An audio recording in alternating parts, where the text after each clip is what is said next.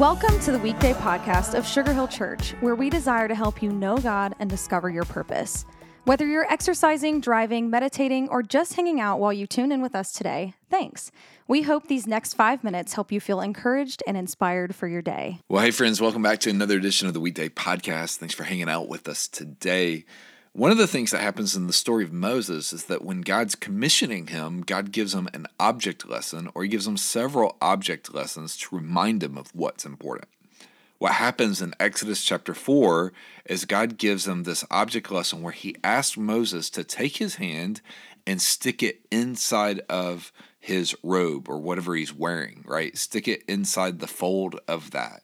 And so he does it. And when he does that and he pulls it back out, his hand is full of leprosy. And then God says in Exodus 4, verse 7, put your hand back inside the fold of your robe again.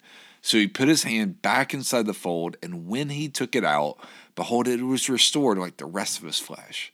Sometimes when you read stuff like this, you wonder, well, what's the big deal about that? What is God showing him? Well, in many ways, when we see Moses with his hand, that hand represents the thing that he's called to do. You might call it his professional life, the thing that he's known for. His hand represents his calling. His heart represents his inner life.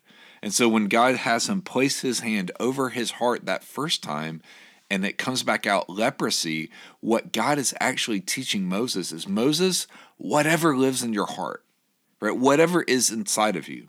If there's unresolved things in your life, whatever is in your heart will eventually leak its way out into what you do. In other words, Moses, you cannot separate who you are from what you do. You can't do it. And I think that's a great lesson for us today, is because oftentimes we get stuck in some area of our life. Sometimes we get stuck in some place and we've got some internal struggle going on that we've never dealt with. In fact, sometimes we have our little pet sins. We have our little pet things that we do, but there has to come a moment in our lives where we hate those things. There has to come a moment in our lives when we cannot stand their presence in our hearts. Now, I get it. Hate is a strong word. I don't mean for it to be triggering, but what I do mean is there has to become a moment where we realize that what's inside of us will eventually leak its way out. And if our heart is not healthy, the rest of our life will not be healthy. And so instead of harboring things that are killing us inside of our hearts, what would happen if we hated them so much that we would do something about it? You'll never change until you hate where you are. So today, how's your heart? What's going on underneath the surface? Is there any greed? Is there anxiety? Is there lust? Is there pride, guilt, anger, jealousy, unforgiveness, bitterness? The list could go on, but how's your heart?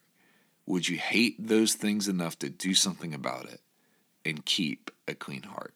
Have a great day. We'll see you back here soon. Thanks so much for joining us today for the Weekday Podcast. Our prayer is that the encouragement you just heard would help you live more like Jesus today. We would love to see you at Sugar Hill Church for one of our gatherings each Sunday at 9:30 and 11, and we're always streaming live at live.sugarhill.church. Thanks again for joining us today. As always, if today's message encouraged you, share it with friends and family by tapping the share button. Have an awesome day.